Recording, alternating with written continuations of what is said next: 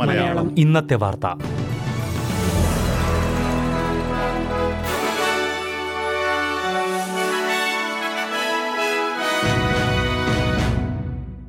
നമസ്കാരം. S B S Malayalam ഇന്നത്തെ വാർത്തയിലേക്ക് സ്വാഗതം.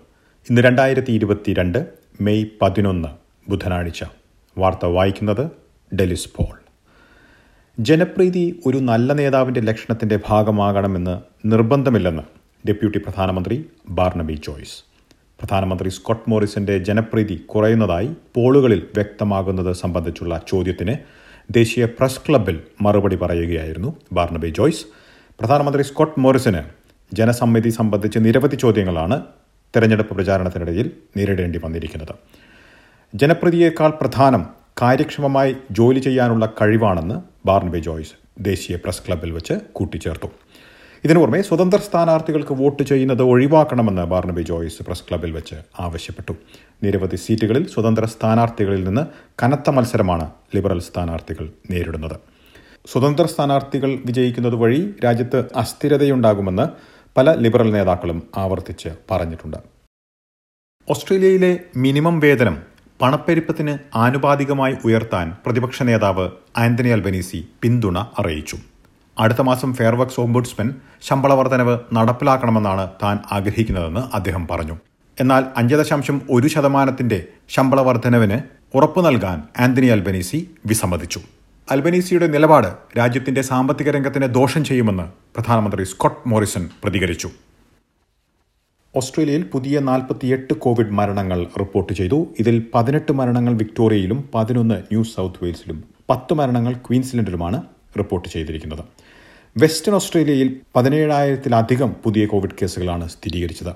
ഇന്നലെ സ്ഥിരീകരിച്ചതിനേക്കാൾ നാൽപ്പത് ശതമാനത്തോളം അധിക കേസുകളാണ് റിപ്പോർട്ട് ചെയ്തിരിക്കുന്നത്.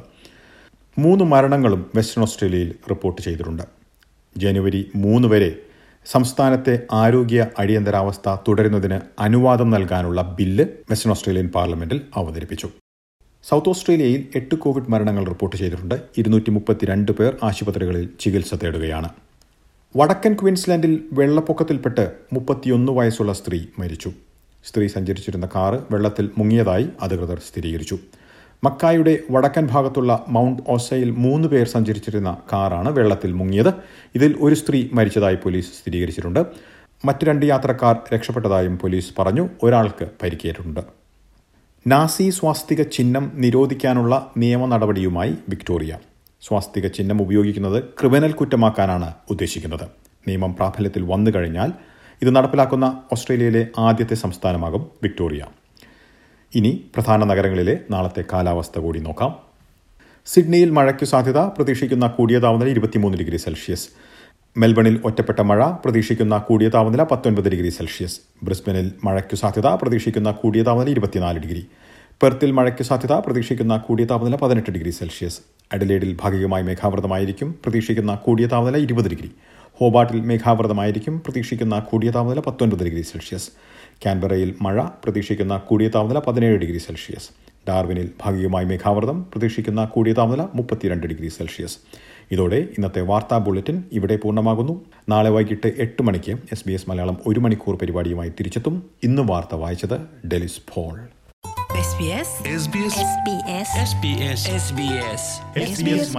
ഇന്നത്തെ വാർത്ത.